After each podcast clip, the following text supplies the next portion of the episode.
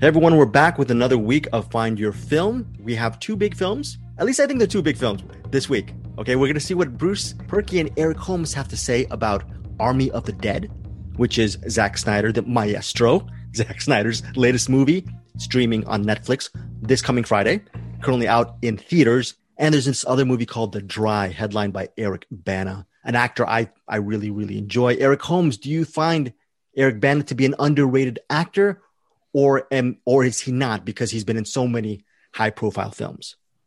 I don't know if he's underrated, but he's he's pretty good for sure, and uh, he's usually awesome in everything he's in. So I guess if the majority of people don't believe that, then yes, he's underrated.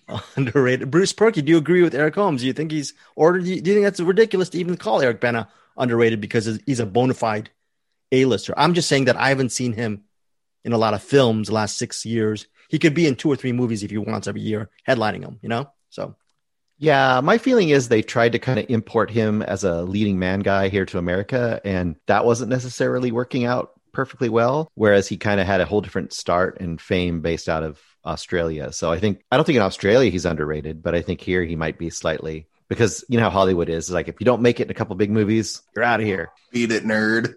That's right. Beat it, nerd. We're going to be talking about if Eric Bana's new film, The Dry, is actually wet with excellence I don't know. I'm just trying to make things up.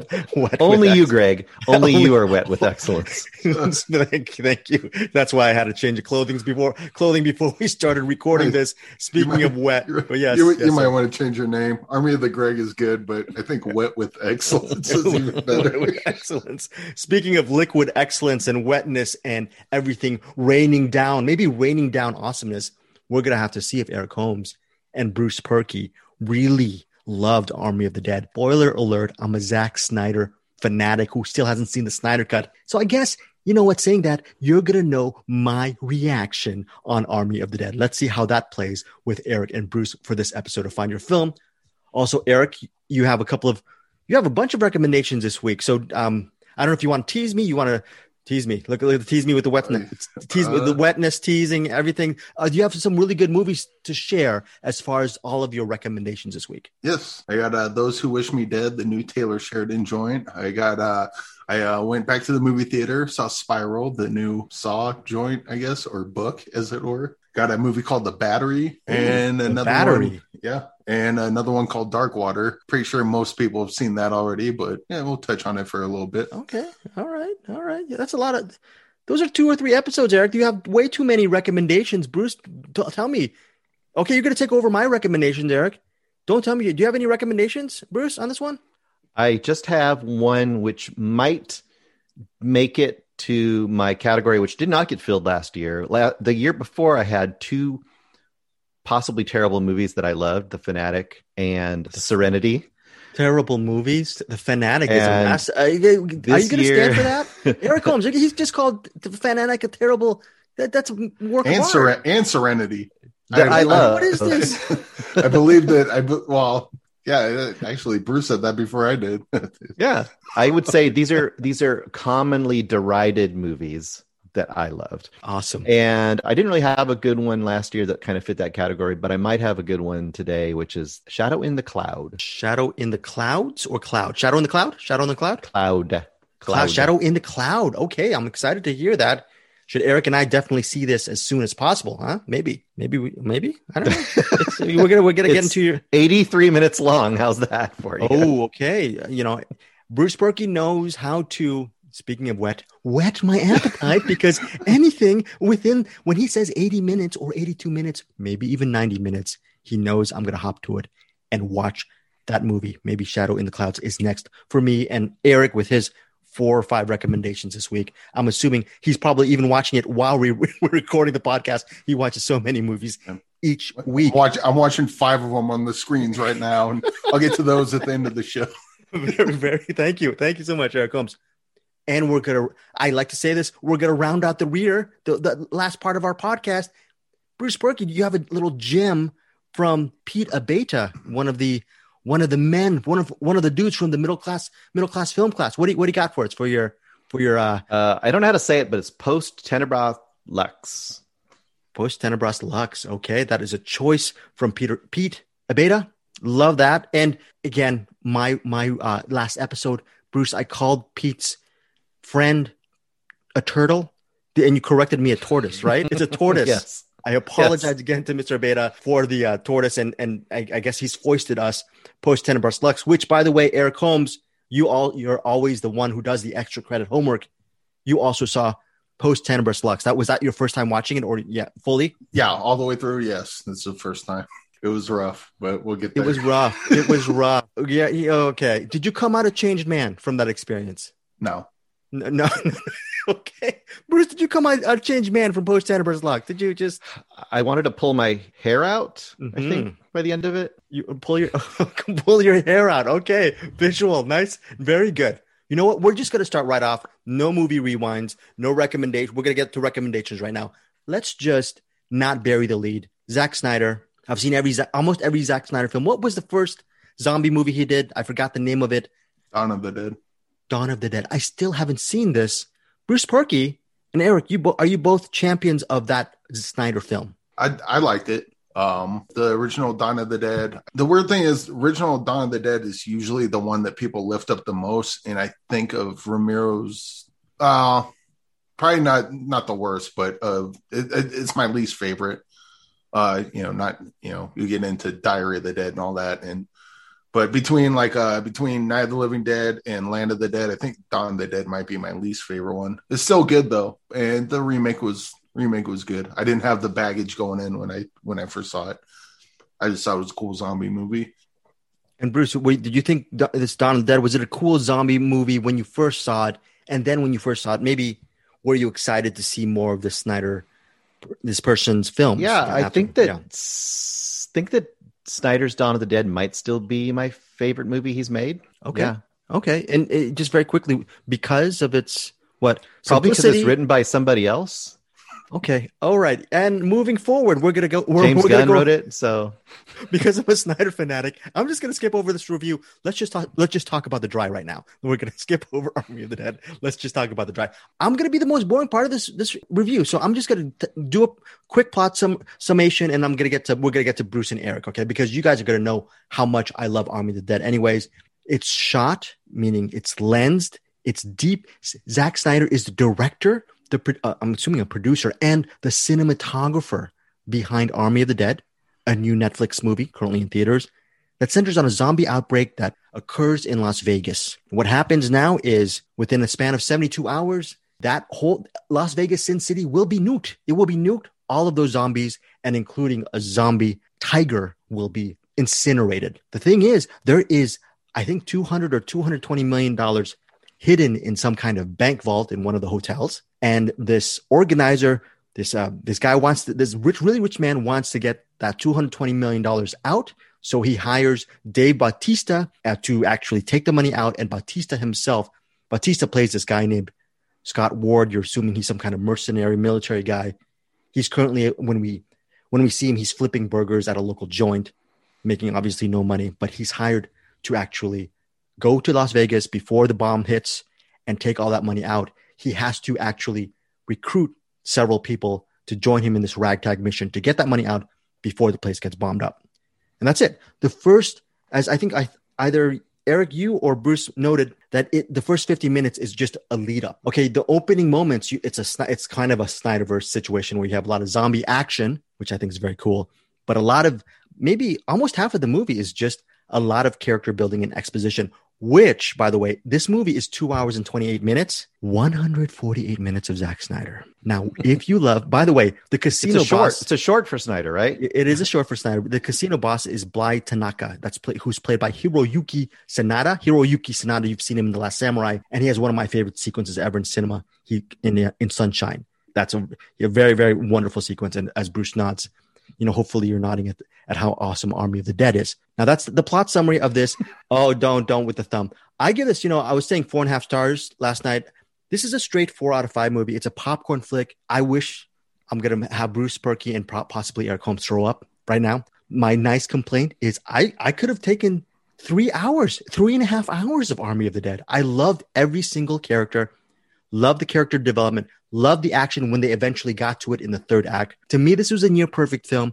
The only nitpicks I have is some of the dialogue, especially, I'm not going to give too much away. There's a dialogue, a recurring dialogue about a food truck, which I thought was unnecessary. And I'm not going to mention what's in the food truck because that would be spoilerish, I guess. But aside from the food truck, that was the only blemish behind Army of the Dead. For me, it's two hours and 28 minutes of awesomeness. So that is 100% positive, Zack Snyder. Um, Team Snyder. I'm going to start off with, who do I start off with, Bruce or Eric? Eric, who do I start off? You or Bruce? What do you, you call it? Let's, let's go with Bruce. We'll, we'll, we'll end on a positive a note. You son of, okay, okay. Bruce Purkey. All right, let's see. We got a story about a band of mercenaries getting sent into a quarantine zombie zone to get some money. Oh, wait, that's Train to Busan Peninsula from last year. Okay, uh, we have a walled off city that is now an apocalyptic zone with a time limit to get in and out before you die. Oh yeah, that was Escape from New York. I'm sorry. Um, okay. No, I didn't find the action very exciting. Really? I didn't find the heist interesting. Uh, this is like. How about entertain? Were you entertained? Were you not? No, I was very bored by this. So. Oh wow. Okay. I guess I look at it this way: cheeseburger movie. This is a cheeseburger movie, right? Fast food movies. The way I look at it is a fast food movie you know you're not going to get any nutrition from it. You know you're probably going to feel, eh, not super satisfied by the end, but you want it to taste good when you're eating it. And to me, this movie didn't taste good while I was eating it. It was like eating a frozen pizza and wanting like, like a real pizza. You know, mm. this is like this is like the girl who was the popular cheerleader in high school goes to college and puts on glasses and talks about how random she is and how what a nerd she was. This is like someone faking. They're faking. I mean, it's. Uh. You're you're saying this movie is one a piece of cinematic fakery. Is that what you're saying? Yeah, it's just it's just mediocrity in every a- aspect of it to me, and it's the, just it's Snyder doing all of his worst tactics and just doing them all in a mediocre way, and I just wasn't. I wasn't. Enter- there's, I literally can count the fun moments in this movie on like half of a hand. You know, there was a moment with a tiger that I really liked. There was a joke by Tig Notaro, who was, I think, CGI'd into this movie that I liked, and a whole bunch of stuff that I either was bored by or thought was really mediocre and I'd seen done better somewhere else, or I just, I just wasn't feeling it. And oh, here's another example music, right? Snyder with music, songs. And I'm not going to describe a song, we all know what it is. But if Snyder had picked the music for like Reservoir Dogs at that opening scene when they're all walking towards us, it would have been like, Who let the dogs out? Like, that's the kind of on the nose music choices he does in this movie. It's like the most generic, obvious music choices that he could possibly pick. I mean, people are going to love this movie. They probably will love it. But if you actually sit back and think about it, for all the things it's doing, it doesn't do any of them very well. And you could see three other movies that do each of those kind of movies better. You can see a better heist movie, you can see a better zombie movie, better post apocalyptic movie, better action movie. All of them. Okay. Well, wow. And before we get to you, Eric Holmes' movie also stars along with Dave Bautista. Some, in my opinion, some really good performances from Ella Purnell. She plays Kate Ward, the daughter of Scott Ward. Scott Ward played in, by Dave Bautista. Omari Hardwick's in this as well. Ana de la Reguera, and she's very good. Theo Rossi, he plays this, I don't know, border guard who's a little bit corrupt, who's part of the crew. And there's this woman who I've never seen her in anything, Nora Arnezeder. Ar- Arnezeder, I think. She plays Lily, the coyote. I think she's very good in this movie as well. Of course, there's Garrett Dillahunt, who plays the right hand man of Bly Tanaka. Garrett Dillahunt is always a welcome, welcome feature. I wish there was a little bit more of him in this, but he's very good as well. Eric Combs, what is your take? Obviously, Bruce Purkey is that's a not a definitely not no recommend for Bruce Purkey. This is a strong recommend for you, uh, for me, for me. I, you're gonna have to go on one side or the other by the end of this. I, I want I want you to vote in. Well, first of all, the I, I don't know if Zack Snyder listens to podcasts. Probably not. I uh, probably doesn't care about movie reviews of his movies, especially people that in the past just done nothing but shit on them. But I, I'm an editor. I know how to edit movies, and I can edit yours to get them down. There, there's a great movie here and that great movie is about 90 minutes long but this one's two and a half hours long so right away there's uh, it's it's quite bloated especially for the story that it's telling it's not like this sprawling epic that you need you know it's not dune uh, you don't need all that you don't need all that time.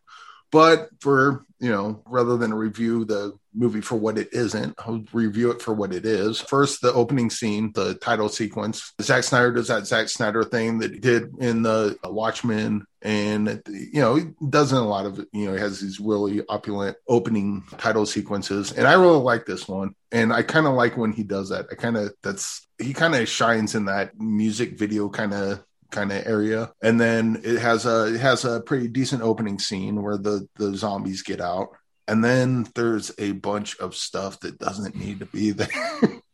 And it just kind of keeps going and keeps going. And it, it does the exact same thing that uh justice league the snyder cut did where you got that full first half that's like come on let's go. Okay zombies heist let's let's move it along. And then it's not until like the last hour where everything finally starts getting fun and i'm actually enjoying it. Tig notaro she's she was uh i don't know the full story but she came on late they right. christopher plummered her in it and place like Kevin Spacey or whoever they took out. And uh I like I knew the name Tig Notaro. I didn't really know who she was but I really like her in this, and I kind of I kind of wish she would be in like a Shane Black movie or like a Predator or something. Her, her character's a little a little too over the top here, but like I, I could see her like in a in a really cool action movie, kind of similar to this, but like maybe like a you know Shane Black version or so she's the, really good. Yeah. By the way, she replaced Chris Chris D'Elia. that makes sense now. yeah. That, yeah. I, I, okay, I did, I did hear about that. I didn't know that was okay. That, yeah, that makes sense. And uh, hey, Zack Snyder, good on you. That was that was probably a good move. Good call. Yeah. Um, but uh, I I think the uh, last hour of this is probably where it's gets really fun. Uh, of course, uh, Bruce is probably uh, checked out by yeah. then. And uh, definitely the last the 45 minutes before the last 15 that was the best part of the movie. Yeah, for sure. And like I was gonna, I, I won't cut you off, but other than oh, to say, ahead other than to say like what you said at the beginning i think is exactly to the point. I mean i've kind of slammed on it but to get more like specific i mean he does this great montage and in like how many minutes is that opening title sequence? It tells us the entire downfall of vegas right? Yeah.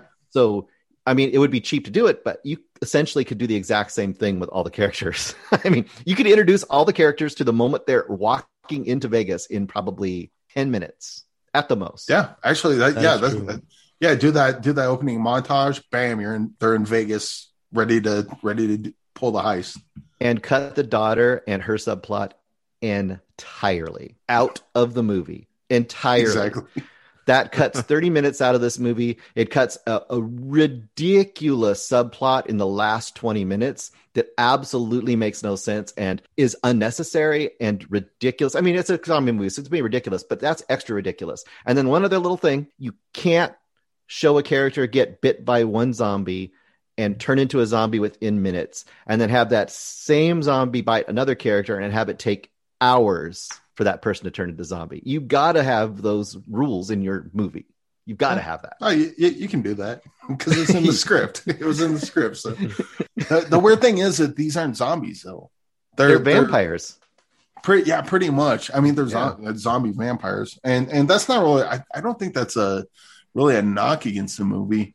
Uh, it, I almost kind of feel like that uh, Zack Snyder should just lean into his. I mean, he basically invented a new monster. I would have just leaned into it. Yeah.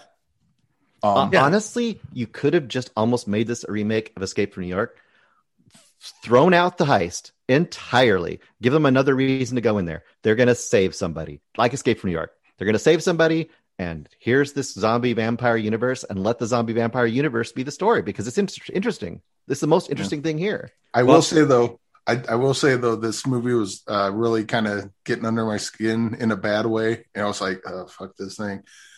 And then uh, we were uh, we were messaging back and forth and bruce was still watching it. Yeah and I think I think I was actually tickled by the fact that Bruce was hating it so much that it kind of made me love it more because I, I started thinking because like you know up till now I've been I've been reviewing this movie as a as a movie but now I'm reviewing it kind of how it makes me feel. And now it's kind of making me feel kind of giddy. And, and I know it took me a long time to get there but this is a Snyder cut of my review so it's going to go on a little longer than it should. But uh zing Very good. Very but uh, th- th- this is a movie that uh, if you're going to go see this, it's playing in theaters. Go bring your buddies, or if you're going to watch it on Netflix, I think was it come out on Netflix this weekend or next weekend? this week. This, This week on weekend, Friday. Okay, when it comes out on Netflix, get your buddies, get drunk and watch this. Like this is that kind of movie. Maybe you'll act, maybe you'll legitimately, earnestly like it and enjoy it, and in that case, that's great. But if you don't, uh, we can kind of poke fun at it, and that's great. You know, that's enjoying it in a different in a different way. Uh, I mean, there's beyond what I think of it. Kind of agree with Bruce that what we say doesn't really matter because I think No. this is gonna this is gonna be one that people are gonna like. Uh, that this is gonna be the uh, the horror movie that people that don't really watch a lot of horror movies watch because it's it's it's not uh it's not you know it's got it's got its thrills here and there but it's not scary so i think it's a lot more accessible for Yeah, it's it's way more an action movie than it is a horror movie. Yeah. really. I mean, it's a very gory action movie because you've got kind of like monsters. They they could be anything. They don't have to be zombies in this movie. Really, it, zombie mythos is kind of beside the point. You know. yeah I, I i just think that Zack snyder's like the good version of michael bay and i can i can deal Yes, with that I can I can agree with that too. Okay, so that is Army of the Dead, currently in theaters, hits Netflix on Friday. Again, I really loved everything about this movie. I, I the 50 minute lead up worked for me. It reminded me of the Robert Aldrich film, The Dirt. I'm sure Bruce is just. I'm looking at Rotten Tomatoes right now. 75% on the tomato meter, 80% on the audience score. And yeah, no, I, I loved every single character in this movie. The 50 minutes of character buildup reminded me a little bit of Robert Aldrich's The Dirty Dozen or John Sturges's The Magnificent Seven. A lot of suicide mission, the, the whole suicide mission trope, The Wild Bunch. There's a little bit of that flavor into Army of the Dead. Yes, they could have done the characters in a montage, but I think the point of what Snyder was getting was trying to go for with Army of the Dead. He was trying to make an epic narrative. You know, it, you know this epic narrative set in Vegas with these ragtag individuals, these misfits trying to get in and get out. And I, I thought it was great. I thought as a, as pure entertainment, it absolutely worked for me. Four stars for me at least. I was thinking like maybe, maybe even you know what, maybe even four and a half. I mean, I'm very high on this. Bruce Purkey not high on this. Eric Holmes, do you recommend this movie or not? I I would, and I would Okay. also warn certain people because there's a there's a part at the end that happens, and I was watching it, and I spit out my cranberry juice. I don't know mm-hmm. what what's in your head, Bruce. What did you think of that? I I, I spit out my cranberry juice too when I when I was drinking it. Absolutely. Okay. Okay, so re- no right definitely not definitely a not recommend from Bruce. Strong recommend from from me Yeah. and Eric Holmes. Slight recommend. I, Or- this is this is a recommend. There, there's a lot of people are going to watch this, and a lot of people are going to enjoy this. And even though it, you know uh, it, it didn't grab me all the way, you know, there's there's some fun to be had here, and I think you know most people go into the, most people that would go into this kind of movie are just going to eat it up. Yeah. Mm. I mean, for that sake, this has a way higher rating, and I consider it a cheesy movie. Whereas the cheesy movie I'm going to talk about later has a way lower rating. So I'm just not on the same cheese level. I like a different kind of cheese, apparently. So uh, maybe mine is Munster. I don't know. I'm a provolone guy myself. Eric Holmes, what is your favorite type of cheese? Uh, I just had this conversation with a friend of mine last night. Uh, we decided it was Munster. Oh, or Moi- Munster. or Moinster. I think I think Greg, I think your cheese is is Colby Sack. Cheese is Pulpy Zach. Fair Pulpy enough. Zach, I will yes. take that. I'm Pulpy Zach. Pulpy Snyder. That's my favorite cheese. I will. I will be till the day I die. I will be defending Mr. Snyder. Um, Just you know, and I still haven't seen the Snyder cut.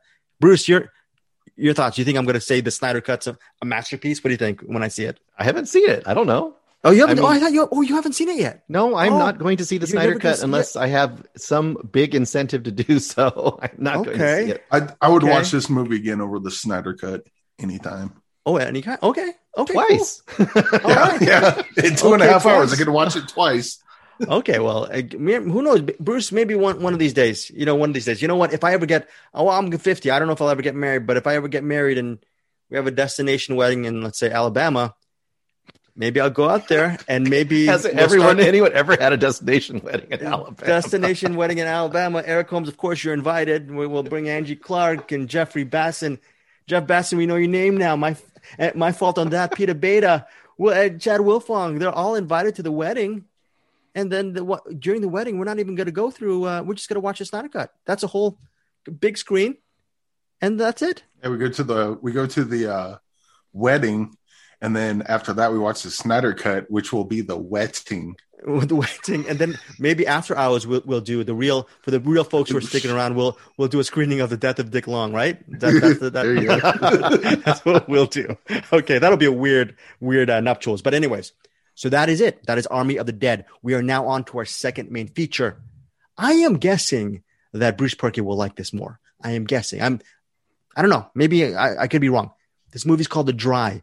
It hits theaters May 21st and quote everywhere you rent movies. Eric Bana he plays a federal officer who his, his federal agent Aaron Falk he returns back home to a small town. It's in the middle of dry season. It hasn't rained in forever. His be- his childhood best friend Luke has been it's killed. But the thing is, it might be a murder suicide situation where Luke is killed and his wife is killed and his son is killed. The only one left alive is the baby.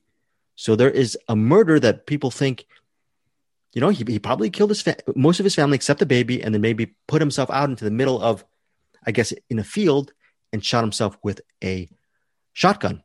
And now his best friend, federal agent Aaron Hawk, comes. Aaron Falk comes to the town to actually attend the funeral, and he's about to leave, but the parents of his childhood friend ask him to stay and investigate the murder. And they, they believe that their son was not a killer, that maybe there was some foul play involved. That is the story of the dry. But the thing is, what makes the dry interesting is the reason Aaron Falk, his return home is a little bit bittersweet and maybe even haunting and maybe nightmarish is years ago, Aaron Falk left the town along with his father because of a traumatic situation which involved one of his own friends 17 year old Ellie Deacon.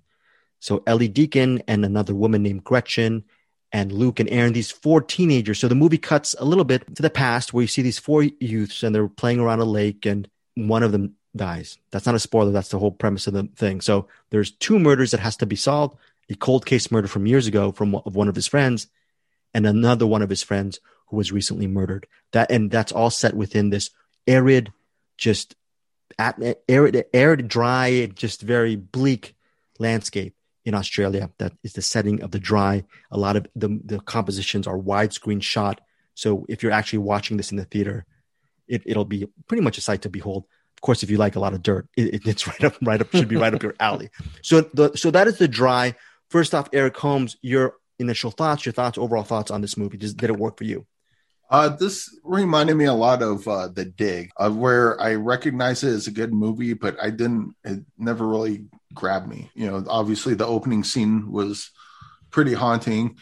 And the, well, not the last scene, but the almost last scene, you know, that, that was, that was a thing that happened. But like everything in the middle was, it, it was similar to, similar to The Dig, where I'm watching going, okay, okay. And then as soon as the thing happened, I like completely forgot what I just saw. And then this might be one of those movies that I don't even want to say I didn't like it because I didn't hate watching. it. I just didn't remember any of it. But given my thoughts on the dig and what people thought of that afterwards, my guess is that people are going to like this a lot more than I did and probably go back to it a lot more. Uh, I don't know. But overall, this one was pretty, uh, as Anderson says, in one eye out the other for me. in one in one eye, out the other for Eric Holmes. Yeah, for me, uh, Eric Bana just it just reminded me how awesome an actor Eric Bana is in this movie. Aaron Falk, he's a he's a guy who really holds everything close to his vest. The warning to Eric Holmes' words: this is a, a big warning. If you don't like slow build thrillers, should not be for you because this movie is close to two hours and it's a sort somewhat of a procedural. You see Aaron Falk just going by the just a mundane, just a routine situation of just investigating this murder. He actually takes the the local cop under his wing in a sense, and Yeah. he gets to know all the people within the town. It's very methodical. Aaron Falk again is not an extrovert, so a lot of it, a lot of this movie is internal.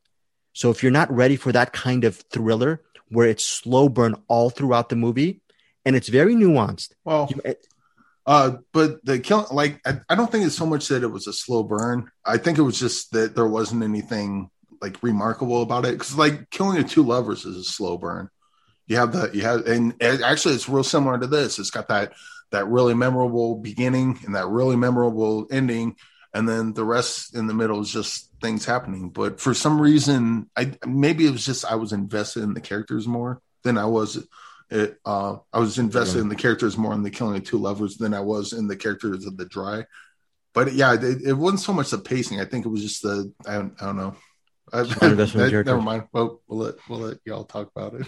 no worries, no worries. You, so Eric, you were not invested as much. I was definitely invested. I really enjoyed it, but again, I was I was thinking about the people who might not enjoy it regarding the slow build. Bruce, where do you land on this? I'm probably pretty close to Eric on this. I think it's good, but not great. And I think it's one of those things where if you like kind of a very traditional kind of crime mystery, it's it's okay at that. But I honestly think that's what weakens this movie because it has a parallel story, right? It has the story of kind of his haunted past, which kind of drove him out of the town and how the town thinks of him. And then it's got this other parallel story of the current murder mystery basically. Or is it a murder mystery? Or is it a suicide? Or what is it? And i think the current like mystery aspect is kind of generic and not that interesting. Even though they're using it to reveal the past i think really the most interesting thing to me is is the past event and kind of all these the way the town sees him and stuff. But uh, i like his performance but he's also like you said he's very reserved. And you almost feel like you need somebody who's to kind of counter him someone that's vivacious or energetic or something, you know. Whereas, uh, like we talked about the Killing of Two Lovers, they're quiet performances, but they're intense as hell. Like that, and they stick with you. Whereas this one is very like he's stuff is happening to him. So, and I think the setting is great.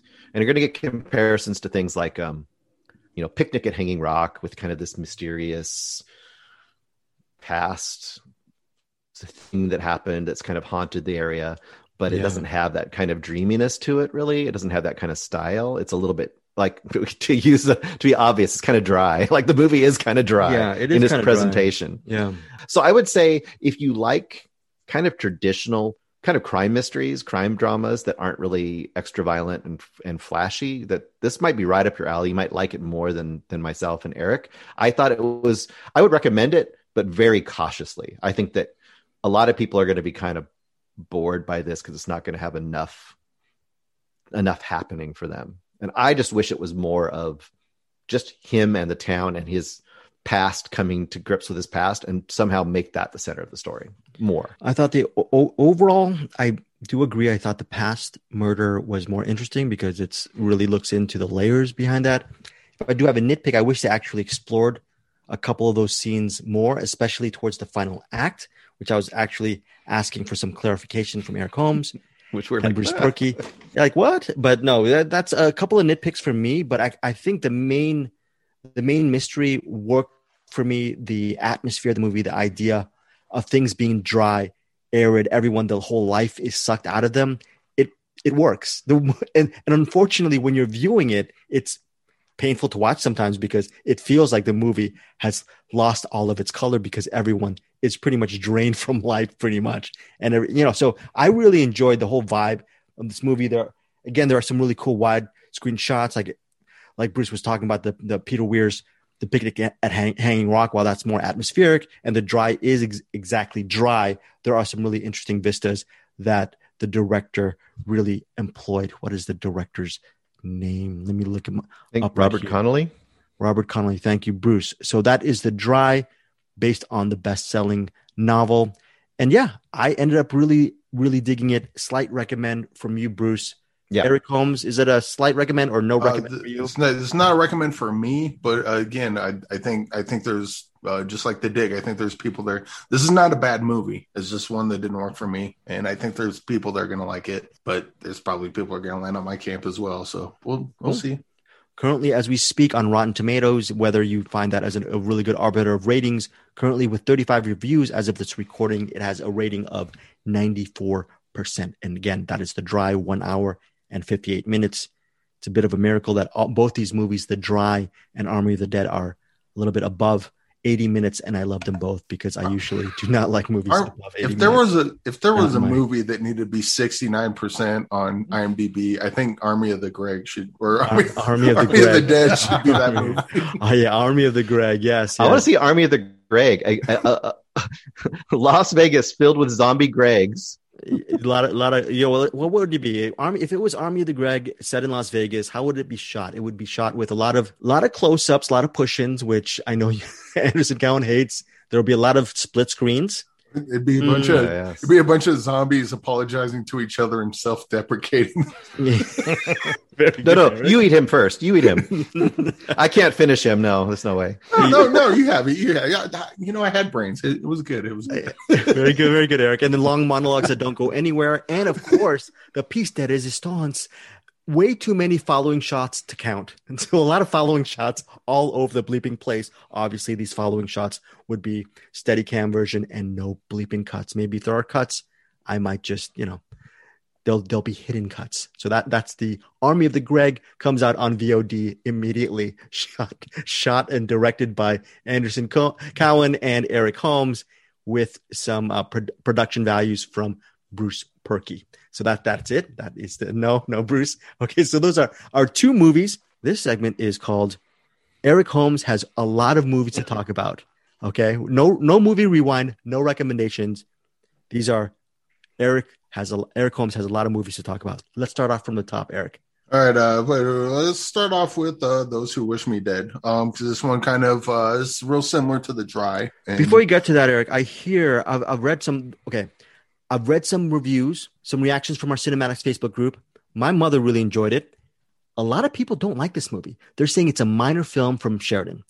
Yeah. But then there are other people who say this is a great throwback, and it's just I don't know if you've been hearing the reactions, Bruce. It's just night and day reactions, and I just do you can you like talk about about that within your review? I, I, I don't, I don't uh, claim to know what's in people's heads. Uh, what's in their heads? Uh, sorry, we got to go back to that, didn't we? Um, but um, this is a really good movie. I, it's not Taylor Sheridan's best. It's probably his worst movie, but uh, and it, it's not even, it, it's not even really a bad movie. It's just, I think it might just be because I mean Taylor Sheridan, what he did, Sicario, Water. Yeah. Hell or High Water, Hell or High Water, Wind yeah. River, like he he just keeps stepping it up, stepping it up. And this one, like you know, if the rest of his movies are like eight out of tens, this one's like, or if the rest of his movies are ten out of tens, this one's like a eight out of ten, which is still really good.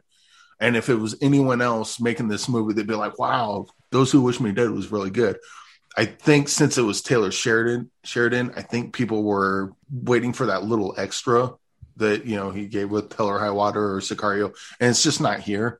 But it's still. And do you think that's unfair? That might be unfair because why don't you just enjoy the movie for what it is? And maybe yeah, yeah, Yeah. no. I mean, I mean, with the you know, if Tarantino comes out with the movie, well, fuck, it happened with Tarantino. Uh, Death Proof. I think Death Proof is great. that's a great movie. but or even to a better example, uh, Jackie Brown. Jackie Brown came out.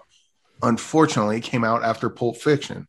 so you know, it, it, and Death Proof, you know, came out later on. So people were expecting, you know, they they come in with expectations, and it might not be fair, but I mean, to you know, it's it's a uh, case of that that doesn't happen if the filmmakers aren't successful. So it- what they say? It's a, it's a good problem to have. But yeah, this is uh, this is still a pretty pretty tight thriller, and it's uh, you know it's really good. Angelina Jolie can't remember the last thing I seen her in, and then I forgot. It was like, oh yeah, she's really fucking good. and uh, I, I kind of th- this movie kind of made me miss Angelina Jolie a bit, and kind of hope she shows up in more stuff right away. Uh, beyond the Taylor Sheridan thing, I got I started thinking of Only the Brave, which right away I had to pause the movie and just walk away for a bit and go, okay, we have to get Only the Brave out of my head because there's no way in hell this movie's going to live up to of course, it's such a great movie though. Uh, fucking uh, Bernthal. What what's his name? Yeah, Jon Bernthal. Jon Bernthal. He's in it. You know, he's uh he likes to look around a lot when he's acting. but he, he's so he's so like everyone in this is pretty good. Uh, the story's pretty simple. This guy uh, has some information, and there's two hitmen or two gangsters or whatever that don't want that information getting out. They want to kill him. They chase him down and run his car off the road, and they don't know that his uh, son is in there with him. Dad's about to die. He hands his son this thing and uh, hands him the MacGuffin.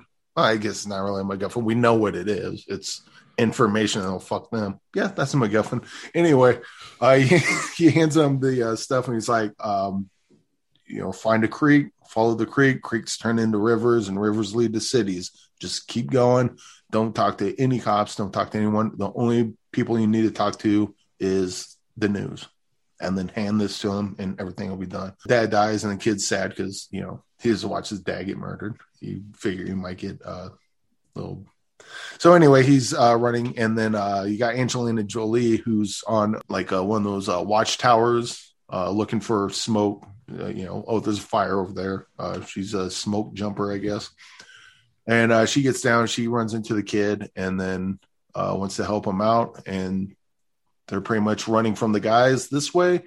But then there's a fire starts up this way, so they're kind of caught in between a rock and a hard place, and that's that's the movie. Uh, it doesn't oh. go much deeper than that, and I don't think it really needs to, except for the fact that it's Taylor Sheridan that wrote directed it, so people kind of expect it to be more. Um, but yeah, this is totally watchable. But if uh, you got your hopes that this is going to be another Sicario or Hell or High Water, it is not, but still really good and it's currently playing streaming right now on HBO Max. If you have yep. a subscription to HBO Max, so this is a definite recommend for you. Strong recommend, Eric Holmes. Yeah, uh, just uh, again, like I said, if if you're expecting top shelf Taylor Sheridan, you're just getting just below that, a little below that. So just so know know that going in. Okay, so that's, that is the first one. That is those who wish me dead. Definitely want to. I'll probably check it out now that you like it a little bit more than a lot of people I've heard it from. Some yeah. people really just don't like that movie, but uh, you like it. My mom liked it. That's fair enough. Spiral. That's been getting really mediocre, lukewarm reviews. And now this one I don't get. Directed by Darren Lynn Bousman, Bousman. I thought it was written by Chris Rock, but apparently not. It was written by Josh Stolberg and Pete Goldfinger. Uh, okay. I guess they named a band after him. Um, this is um, okay, so a bunch of people are complaining about this. I think this is like the most focused Saw movie. I, I, I don't know what you guys think of the previous Saw movies, and I I like them. Uh, I, I don't think I saw the Jigsaw was the only one I didn't watch, but when Saw came out, uh, my friend Gabe Patton pointed, you know, found a thing of it and was like, "Hey, let's watch this movie Saw." So that that became like our movie. So every time a new Saw came out, you know, me and Gabe would get together and just that you know, Saw was our movie, so we we go and watch all of them. Till I moved out here to Colorado Springs, and we don't do that anymore. But uh, uh, you know, for the most part, I like the Saw movies. The the biggest complaint I have with them is that you go in for the interesting kills, and what about the story? I couldn't tell you what the story is. They're so unbelievably convoluted. Yes. And if you put a gun to my head and said, I want to play a game, you need to tell me the story of Saw 1 or two or three or any of them, or you will die, or you can cut your fingers off. And I'll be like, I guess I'm cutting my fingers off. I, I, could not tell you. Uh, but this one's much more focused. It's uh, a copycat saw killer, and he's going around killing dirty cops. And uh, Chris Rock is the center of all this. And so it's, I mean, it's, you know, pretty timely for sure. And it's a great premise for a Saw movie or a, a plot for a Saw movie and I, I think this one works. I, don't quite. I mean, there's look, it's still a Saw movie, so the you know where the the copycat sets up the traps um, are kind of ridiculous, and there's stuff that they do in the police department that just flat out just don't work. Um, and I would have to get into spoilers to explain why they don't work, but it's not. It's it's one of those things you see it happening and you go, how did no one see him drag in all that fucking you know rusted metal and and you know yeah razor blades and shit and it's like but that, that was kind of that's kind of a, a, trope of the Saw movies anyway. So you just kind of you kind of let that go. Um, but uh, Christopher or Chris Christopher Rock, uh, Chris Rock, uh, he's great in this, and I want to see him do more stuff like this. And I, I pitched a uh, I pitched a Assault on Precinct 13 movie uh, a couple episodes ago uh, with the with the uh, Black Lives Matter bent to it. Kind kind of wish. Uh, yeah. Hey, Chris Rock, if you're listening, yes. do that one. I, will help you write it, but uh, yeah, go ahead and do that. He, he, Chris Rock's great in this, and I really want to see him do more. Uh, uh, I, I kind of wish he would have directed this, honestly, because Top Five was a really good movie. And I think I'm pretty sure Chris Rock directed that. Yeah, um, did. You got good reviews I, for that one too. I remember. Yeah, I, I don't know why he didn't direct this one or write mm-hmm. it for that matter. Because I mean, he's a good writer too. Um, I I think the Spiral, like even though, well, first of all, the title sucks. Spiral is a good title. Spiral's fine. Spiral from the Book of Saw. Like, come on, guys. it's like the end of the Mandalorian. They're trying to like, like put it it, it, it's just I, I, think it's that new that new catchphrase they have for the the titles. It's like Mandalorian, Book of Boba Fett. It's like get the fuck out of here with that shit. Jungle okay. Book. That's all you get. Jungle Book and nothing. How is it going to theaters? You have fun going to theaters? Oh yeah, I did see this. I saw this in IMAX, and I don't think I don't think any of it was shot in IMAX, but it was still fun. There was no one there. Same as when uh fuck when was the last time Tenet? i think but there was more people there than when i saw Tenet, but like not not by much um but it, it was still fun going there i uh ordered some food at the concession stand hit the little tip thing i think i think it was like nine bucks and i tipped 10 and the guy's like well you can't tip more than the thing i'm like well can you just charge me more for whatever yeah, and so, cool. uh, but yeah, uh, it, it, if you go to the uh, if you go to the uh, uh, movie theaters and you can if you can tip the people working at the concession stand at the movie theaters, do that. I, I would say at this point, theaters are so close to death that anything you can do to kind of you know just five bucks here, whatever, in, any little bit you can give them, they probably That's need cool. help. Uh, even though you know that was very cool, Eric. Ten dollar tip. And um, did, did you order? Did they make you order anything, or did they, did they just accept the ten? No, tip? no. He had to he had to take a smaller tip, but I had five dollars in my pocket, so I just handed that to him. Well, that was very, very that's very nice. That's very nice. Uh, listeners, if you ever see someone who looks like me giving you a ten dollar tip behind the counter, guess what? That's not me. Okay, so but good job on Eric Holmes being the better person. That is Spiral. He's going back to theaters. Bruce Purkey's been going back to theaters. You you've been going back to theaters as well, Bruce, right? You're you're ready. You're open. You're good. Yeah, I went. I saw Nobody, and I saw Kong versus Godzilla or Godzilla versus Kong, whichever one it was. And then I've been so busy last few weeks, I haven't been able to go back. I've been kind of tied up with my my wife and some medical stuff, but. I have no problem going back. Um, in fact, I would have probably seen one of those two movies, just didn't have the ability this week. So yeah. Okay, so that is Spiral. It's currently now out in theaters, theaters, and that is a strong recommend from you, Eric Holmes. You have, yeah, yeah. I, I, wouldn't say strong recommend. This movie could have been fantastic, like with a quick rewrite. It could have been like great, but as far as Saw movies go, I think this is probably one of the better ones. Okay, cool, cool. That so that is uh, good, good. And you also saw the Battery. Yes, yes, we got uh, the Battery. You can find it on DVD, I suppose. It's written and directed by Jeremy Gardner and quote the personalities of two former baseball players clash as they traverse the rural back roads of a post-plague New England. Yeah. Of course, teeming with the undead. How did I know that Eric Holmes would watch a movie that is quote unquote teeming with the undead? Eric Holmes as he oh, this, changes this was, the uh, light for some mood or, or what is that for some undead mood? It wasn't the undead. It was the ungreg. Ungreg, very good. the ungregs. Uh, Those who like Snyder. No, anyways, the battery. How did you hear about this? I I don't know. I really don't know. I, I came across it at Entertainment, and it the uh, I was like, oh, the battery. The someone told me about that, and I thought it was Bruce, and I thought maybe it was Andrew Martin, and I asked both of them, and he, both of them said no, it wasn't me. So someone recommended it to me. I know that for sure. Uh, actually, I don't know that for sure. I suspect that strongly, um, but I have no idea. And if you're listening, and it was you that said, "Hey, dumbass," it was me that said, "Hey, Eric, you should watch the battery." Please tell me so I can thank you because I kind of like this one. Uh, okay, a bit.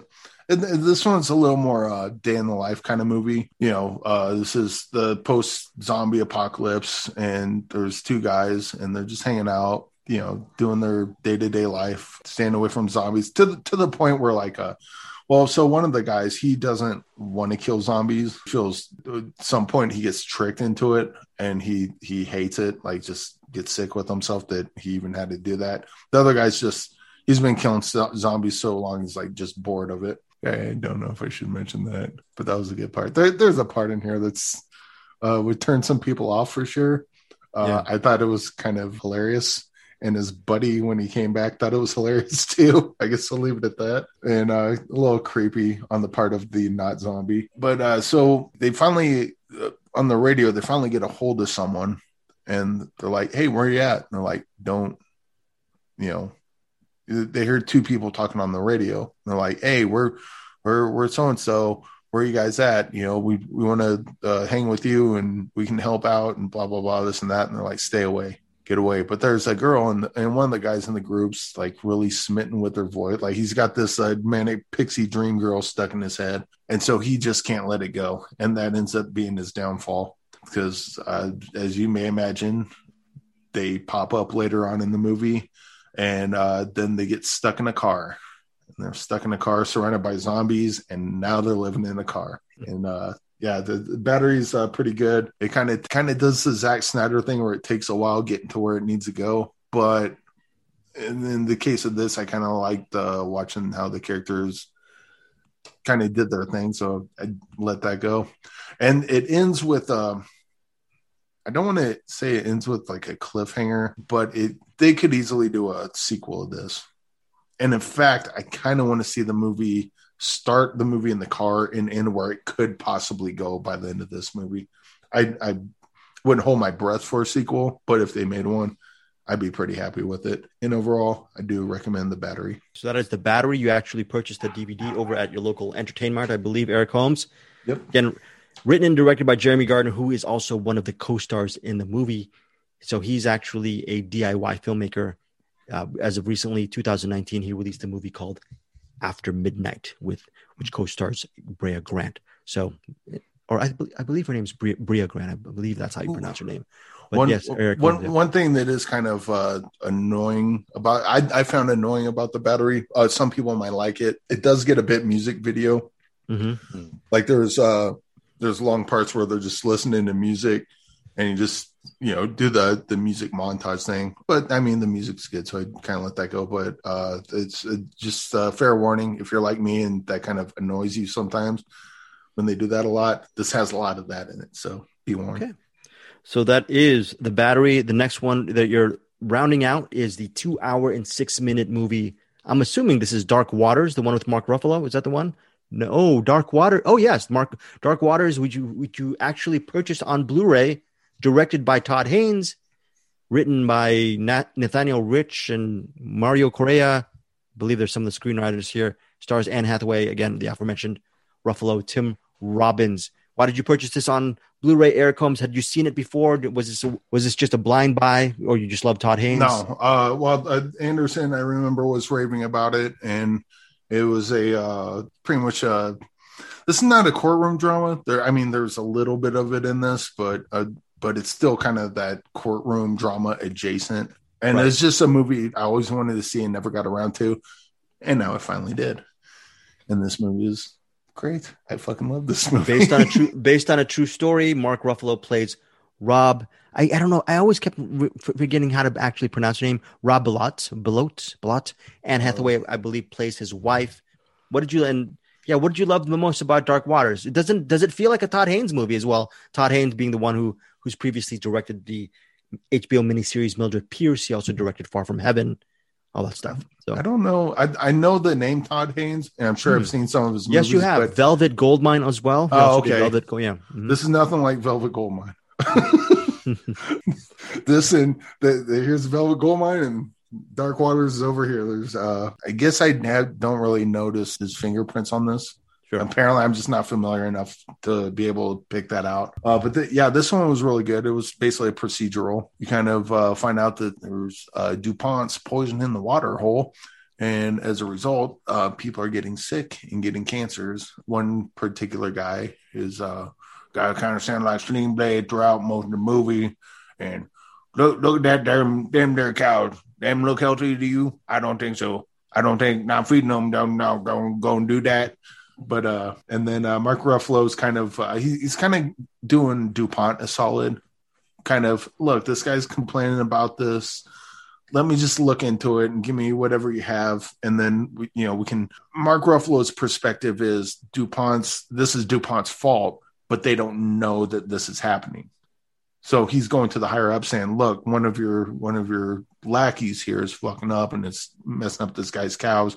Let me look into this and then we can just we can fix that right away. And the guy's like yeah sure go ahead. And then the more he looks into it the more the you know the guy thinks that they would find out something, they would fix it, and that would be the end of it. But then uh, Mark Ruffalo uncovers some stuff that uh, that do people at DuPont would rather he not uncover, and then it uh, just becomes a procedural kind of uh, pre courtroom drama, we'll say, because it's mostly about building evidence, finding evidence, discovery. Uh, they mentioned discovery many times in this, but yeah, this this is a really good movie, and it ends ends in a satisfying way as much as you can with a movie like this. This is a story that's ongoing and you know similar to Zodiac you know Zodiac. They're they're not going to end with Zodiac where they catch the killer and haha we saved the day because that's this is based on a real real event. So and that hasn't happened yet. But it's it's still rather satisfying in spite of that. They found a way to do that and the uh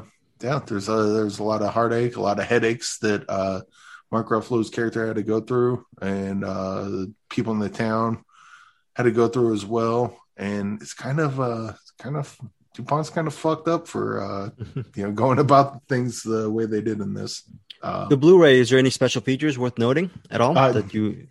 I, I watched like 30 movies this year or, or this week, so I didn't have time to go through the special features. Yeah. But it looks like we got uncovering dark waters, mm-hmm. Casa being a hero, and the real people, which I guess are three must be featurettes. Three, like yeah, yeah, featurettes. Okay. I imagine. Oh, and uh, this it's got a it's got the real guy. Forget the real guy's name. Rob Lot. Him and his wife have a cameo in this, and cool. I believe they have a couple. Uh, they do the Bernie thing, where mm-hmm. a couple of the actual people play themselves in the movie. Not a lot, mm-hmm. but a, a, couple of them. So that's that's always fun when. That, that seems to be a new thing that's uh, that's kind of uh, gaining favor. I mean, we talked about it with uh, Chloe Zhao and Nomadland and all her moves, and they did a little mm-hmm. bit in here. I don't think it started with Bernie, but that's the first time I noticed anyone doing it in a movie. They do a little bit of it here, and good on them. Cool. Dark. So that is Dark Waters, starring Mark Ruffalo, Anne Hathaway, yep. directed by Todd Haynes. Out on Blu-ray. Eric Holmes purchased it, and if you want to stream it, it's on. I don't even know how to say that. Is that Fuco or Fuco? Showtime. If you have a, it's also on Directv streaming. Show, Fudge Go, Fud, fuck. What is that? What do Bruce? Do you know what the name of that streaming service is? Oh, fucko! What you what you got a problem with this? My fault. Fubo, Fubo, Fubo. Sorry, Fubo. Sorry, Fubo. I was I was being a total Fubu. Is this Fubu? I remember Fubo. that back in the, the early '90s, late '80s. Fubu, there's a lot of that Fu- going around. Sorry, Fubo. I was being a total fucko in trying, trying to pronounce your name. It's also available on Showtime, Direct TV, Showtime on Demand, all that stuff. Or again, like Eric Holmes, you can get Dark Waters on Blu-ray. Now we are closing. Oh, Eric Holmes, yes. I was gonna say, like me, you could buy it on Blu-ray and then rent it on YouTube. you can rent it, yeah, buy it on Blu-ray like Eric does. And literally have it right here. I'm like, ah, but you know, the, the, the, YouTube's right, the TV's right here, and it's got it. In. I suck at life, but go on. I'm sorry. no worries. I the Eric way. I definitely have to see Dark. Bruce, by the way, are you ever going to see Dark Waters? Maybe that's one of. The, I saw a, it. Oh, you saw it. You ended yeah. up. You so do you agree? Are you high? Yeah. Like in okay, okay, high on the yeah. did did Todd Haynes do Safe? Was that one of his? Yes, that's it. That's it. Very I could good. see those as being kind of a nice pair, even though they're not the same, but they're both about like environmental and weirdness, and one's early and one's later. Yeah, it's oh. a really solid movie. Dark Waters is really good. Okay, and a little uh, little uh, recommendation from Bruce Purkey. Just hey, Safe and Dark Waters might be a really interesting double feature. Sounds like a safe pick to me. Oh, very good, Eric. Safe pick. Speaking of Dark Waters and whether a movie is going to be safe or not, Bruce Purkey, we're closing out with your What's in the Box segment. What do you have for us? This is a might be a very interesting movie, right? interesting, yes, for sure. Well, Mr. Pete Abeyta mm-hmm. from the middle class film class. Uh, we might even have a little information from him uh, personally that might might appear here. Yeah, I'm gonna actually put Pete. I'm gonna actually put your little mini review that Bruce Purkey sent or mini discussion or something. We're gonna. I'm gonna put it in here. So listeners, you're gonna listen to Pete Abeyta from middle class film class talking about post Tenebras Lux before Bruce gets into it because I like to interrupt Bruce all the time before he gets to the meat of the things. So, Pete, here's to you. Here you go. Hey there, find your film. Pete Abeyta here. Uh, you may know me from shit posting memes on the Cinematics Facebook page or from Middle Class Film Class, my show. I'm excited to hear what Bruce and maybe Eric and Greg thought of Post Tenebras Lux. I don't know if Bruce is going to be able to rope both of them into watching it, but uh, I hope so. Uh, when I put the film into the box, I thought the idea was to put in something that Bruce had never seen before. And I also figured that Bruce either would have not had the desire to watch this or he turned it off halfway through, which I had some desires to as well. It's a tough watch. Uh, but I really don't know anybody who's seen this or really even heard of this strange Mexican ultra artist, artsy and strange, strange movie. Uh, besides Anderson, uh, TFE is where I first heard about it years and years ago, and I finally got around to watching it in the early months of 2021. So I don't hate Post Tenebras Lux, but I also don't recommend it uh, to just about anybody unless you're looking for a movie that's as uncomfortable as it is meandering and beautiful at times. Um, it kind of gave me a Terrence Malick Tree of Life feel, and I would venture to guess that Shane Carruth took some inspiration for uh, upstream color from a few scenes. A little too cool for me, but I'm glad I watched it. Anyways, keep up the great work, guys. Love the show. Find your film. Fantastic stuff. And listeners, if you feel so inclined, uh, please head on over and check out my show, Middle Class Film Class. Good times to be had by all. A lot of fun. Thanks for having me on. Can't wait to listen. All right. Thank you, Pete. I, I, I felt his was short and sweet, whereas the thing that I contributed to their show was long and not so sweet and very boring. But that's okay. The he did a better job than I did. It was long and uh, hard. it was long. And, yeah. okay. No Inuit. And wet. So oh, wet. very good. Very good. So, speaking of wet, Post Tenebras Lux, oh, 2012, directed by Carlos Reygadas. Reygadas, Reygadas yes, Reygadas. Yes, yes. which uh, seems to be a really interesting. Ex- I would say, okay, let's start this out this is kind of real experimental filmmaking. So this is not an easy watch. Even if you love it, this is not an easy watch. We'll probably say that from the start. Um, opening scenes really memorable. There's a little girl in a field with some dogs and horses, and it's stormy, and it just stays at her level for what do you say? Maybe I don't know, eight minutes, nine minutes, and around that, yeah. I thought you were going to say hours, but go on. Yeah, yeah. And then we cut to this glowing demonic figure walking into somebody's living room with a lunch box, a naked, naked, uh, glowing red devil figure. And at that point, this, okay, I never said this. So I watched that much of the movie about six years ago, maybe. And it was originally, it was free of streaming somewhere. And I had watched that much and I never went back to it. So this gave me an excuse to go back to it. That's so I had not got past those two first scenes. And I thought, well, this is just going to be this kind of surreal montage of stuff for a hundred and well, what is a hundred minutes, something like that.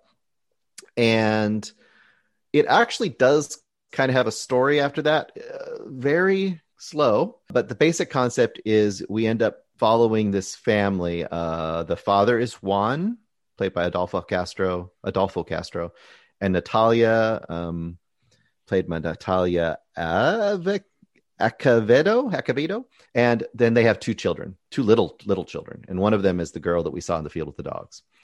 And then you basically are following them for the rest of this movie, but it's not a traditional narrative in any sense of the way you would imagine a narrative. You'll sit with them for very long scenes that are just like them in their house with their kids, and the kids are just kind of playing, and they might have a small conversation and you'll have these really kind of almost mundane moments of just kind of normal life.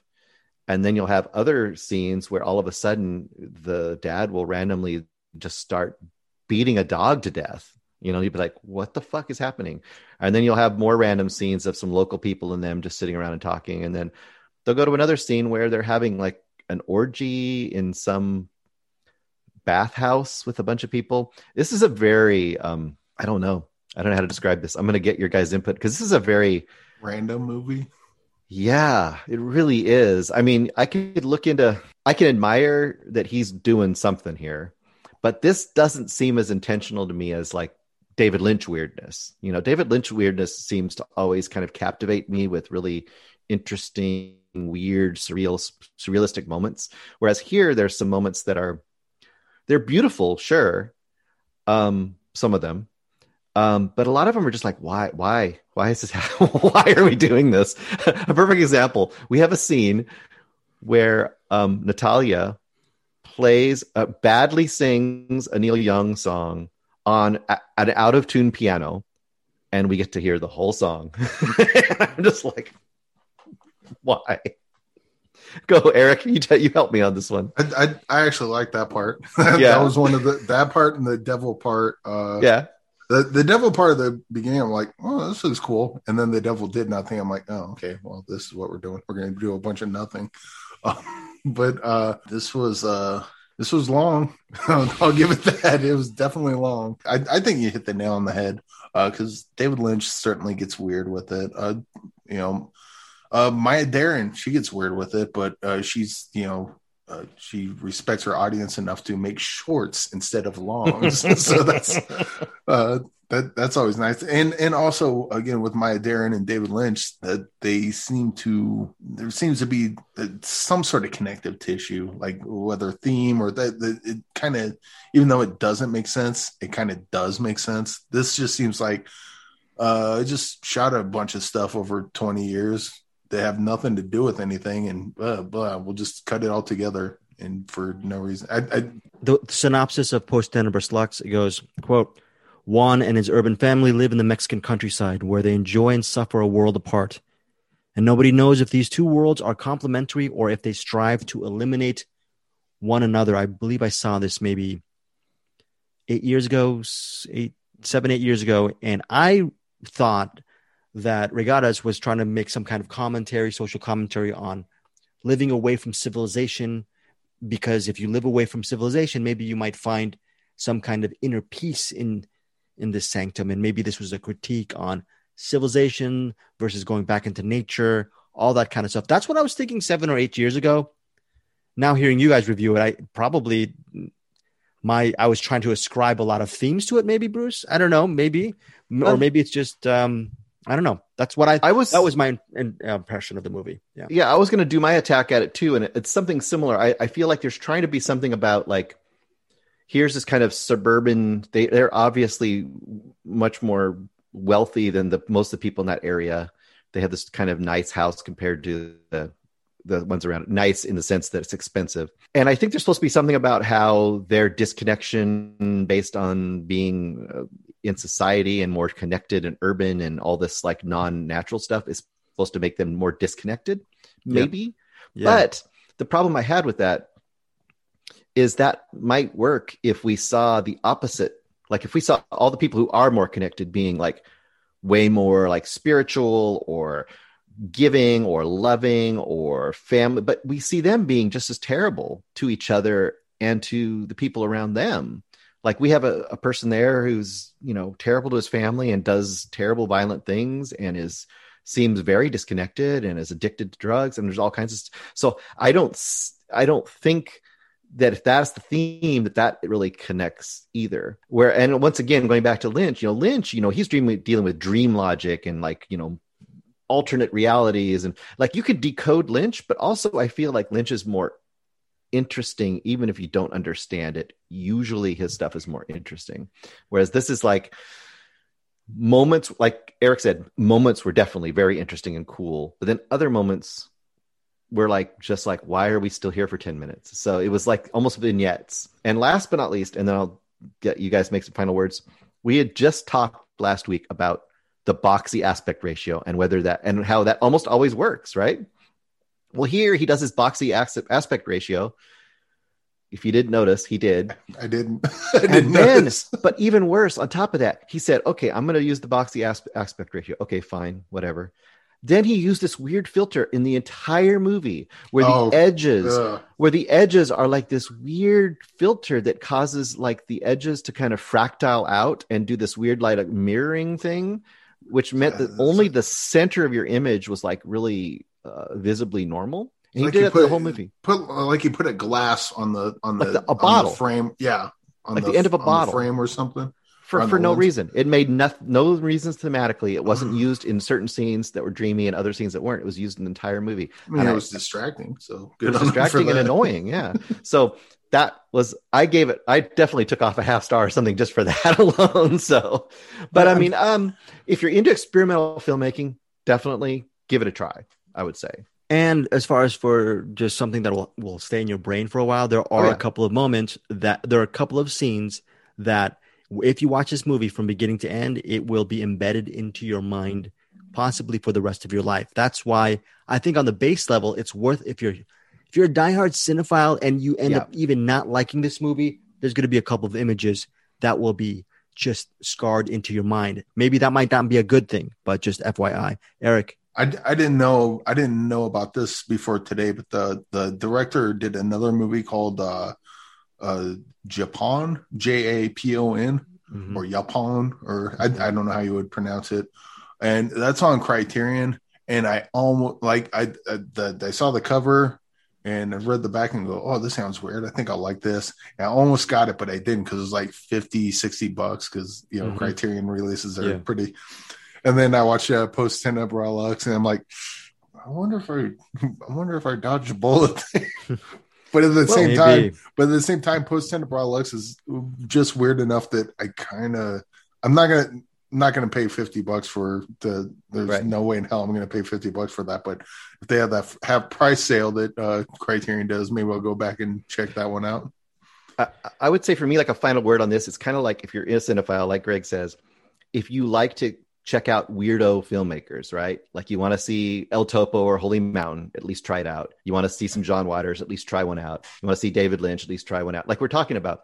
Yeah. Oh, very good. Yeah. So this is one of those weirdo filmmakers. He's definitely doing his own thing, and his flavor might just be your thing. So I would say if you're really into movies and you want to try something, you should definitely at least give it a try. That's Yeah. what I would say. I, I would agree with that.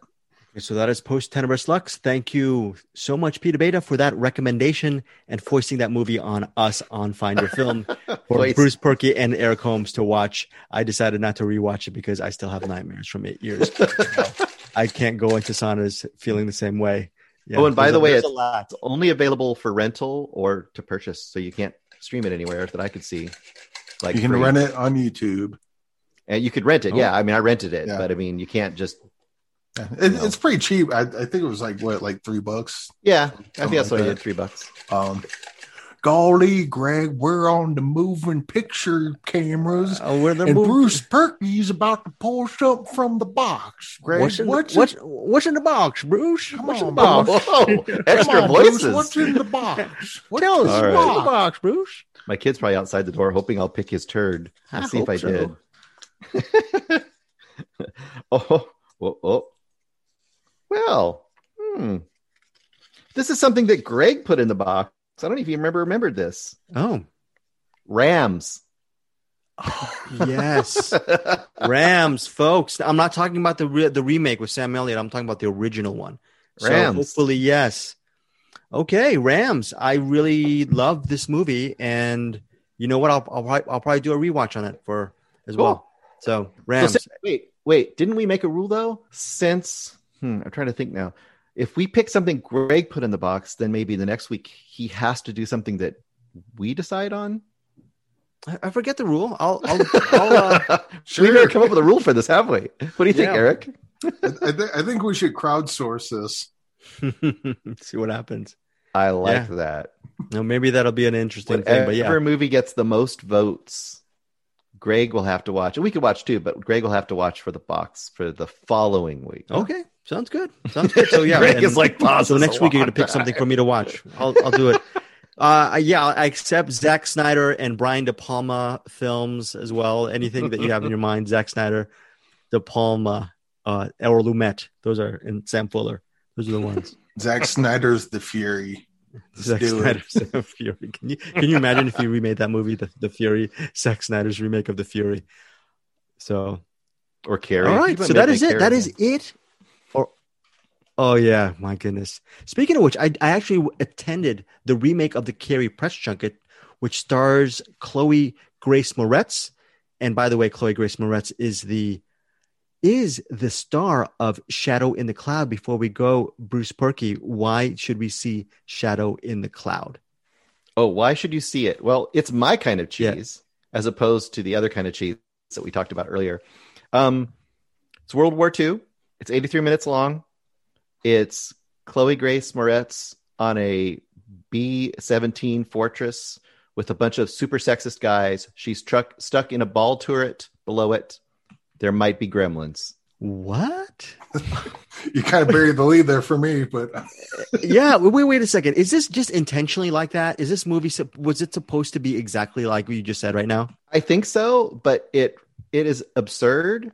It's really dumb in parts, but I enjoyed every non 128 minutes of it or whatever we just 200 and whatever minutes that we just watched in Zack Snyder. I enjoyed the hell out of this stupid fun movie. It's it goes from absurd to super absurd by the last 30 minutes and I I loved it. I It ate it just- up with a spoon. So now let's just say the director. The director is Roseanne Lang, Liang or Liang. Uh, I'm probably Liang. mispronouncing Liang. Okay, what if Roseanne was intentionally making it stupid? Would would this get even higher marks for you? That because it would actually it probably went this way intentionally, right? Well, it's this is that weird thing. It's it's really hard to catch that perfect spot, right? If you try to be too like cheesy and absurd on purpose, it becomes like a Troma movie or like one of those um, you know, like one of those Sharknado. Yeah.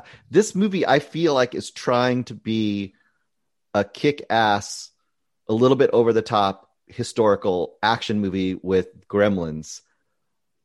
But it doesn't work really quite on those terms, but it works on terms that work for me, which is just the absurdity level that it goes to. And uh, I just, it has every, I like it. I love it. All right, it's I forgot. I apologize. I apologies, Bruce Purkey, for actually skimming this over. It's And it's on Hulu. streaming on Hulu, streaming on Yep. Hoopla. St- uh, are we saying a straw, solid recommend from you, Bruce? let's just say that I would say as a movie, it's probably only a three or so, but as entertainment value, it's a five or so. So I give this a four stars. Four At least two stars more than Army of the Dead, Okay, Bruce. and at least I- an hour shorter. Okay, so so Bruce Purkey, Army of the Dead, The Dry, Shadow in the Cloud, Post Tenebras Lux. What's the best movie of the week for you? For me, Yeah. Sh- Shadow in the Cloud. I watched this movie while my wife was getting having surgery. Literally watched this and enjoyed the fuck out of it. That's awesome. Uh, wow. That is deep. That is, that is really deep. Okay, Eric Holmes, Gauntlet Thrown. Are we going to see Shadow in the Cloud? Are we going to do a movie rewind next week? What do you think? 83 Mo- minutes. more than likely. I, and I was I was also thinking because like uh you know it, at the beginning of the uh the reviews we always kind of we, we kind of go what the movie's about. Yeah. I, I think instead of like reading the uh, plot synopsis, it's like what's the movie about? Uh, it's about 96 minutes. I think that would sum it up more. For I us. take offense when you said more than likely when Bruce Purkey was basically saying Gremlins. You you this is one of these movies that you have to just start ingesting as I as I press stop on this record button right now. Yeah, that more than likely means uh, assuming I don't get hit by a meteor or shot, or you know any any number of things that could happen that would prevent me otherwise to see it. Okay, I'm so I- excited. It's stupid. I'm just telling you, it's stupid. Dude, it's seriously, you said it's stupid, but you gave you just gave it a four star rating. That is not Yeah. a stupid rating. That is a good rating. Okay, so I'm excited. That is a solid recommend from Bruce Purkey. That you know what? As much as I love Army of the Dead, I I'm the one. Look, I'm all over that movie. That was they that got a negatory review from Bruce and a slight slight uh nod up n- slight uptick from Eric. But between that, I'm the only one who really liked the dry. I I, I am assuming. Wait, you eh, I, I was I, moderate, moderate recommend. Yeah. moderate recommend, but I guess maybe the, the the gem of the week, folks, might be, you know what? Cheat code, cheat code. Watch the opening moments of Post Tenebras Lux and then dive right into Shadow in the Cloud. How about that?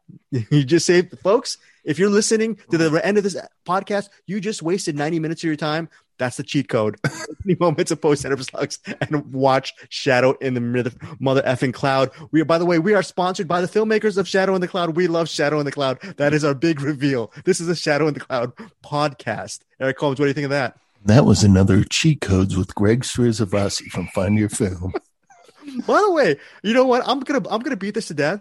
If Eric Holmes and I really love Shadow in the Cloud, is there is there a spoiler episode in the works?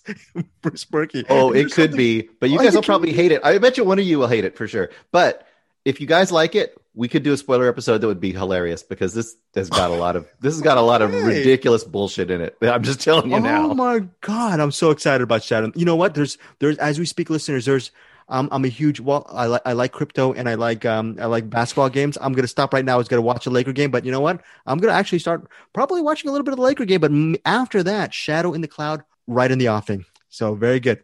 Eric Holmes, final thoughts before we go. I have no thoughts, but No- uh, I, you know what? Um, uh, uh, post You have no thoughts. Lux. Yes. Uh, I, I kind, I kind of want to go back to that for just a second. You know, just uh, for a final joking? Is that a joke? Is that a joke? What? No, there, there. Bruce said a Bruce said a thing about that about it being weird, but it might be your kind of weird, Hmm. and and I think that's a that's a that's a actually it seemed to be kind of a, a theme for this.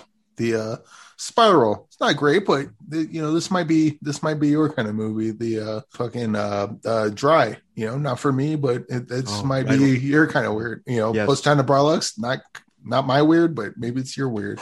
I I, I like that. In uh I mean, we've kind of done that anyway, but I like that idea going forward. The uh that uh not my weird, but you should check it out because it might be your kind of weird. That's a very good point, Eric. And you know what? I, w- I wish I, you know what? Going going back to what you said, Bruce, about the whole idea about if you like that murder procedural thing, slow moving thing, it's up for you. And that's that was my kind of weird for the dry. And I totally understood your takes, both of your takes on the dry. As always, per usual, since Eric Holmes doesn't have any real thoughts, and I don't have any real thoughts. We're both pretty much morons. We're pretty much morons next to Bruce Purkey. Bruce, you're the you're the Greg, golly, Greg, we're on the moving pictures and Bruce is there. What's in No, I- what's in his thoughts? What's in your head, Bruce? No. What's in your head? We're gonna be Bruce, closer what's in you. your What's, what's in my box? What's in my my noggin? What's in my noggin? I, what's, I hate what's in your noggin, Bruce? nada. There ain't nada in my noggin. Nada. Nada. Okay, very good. That nada is nada. That is a very existential way of ending Find Your Film, folks. Hopefully, that puts a little pep in your step or a little bit of dark waters in your residual wet coffee, folks. We will see you next week on Find Your Film. You have a you'll have a good one. And I don't know, I don't know why I said y'all because I guess I'm just a fake person. Signing out from Eric Holmes, Bruce Purkey, and myself. We'll see you guys next week. Have a great week watching movies.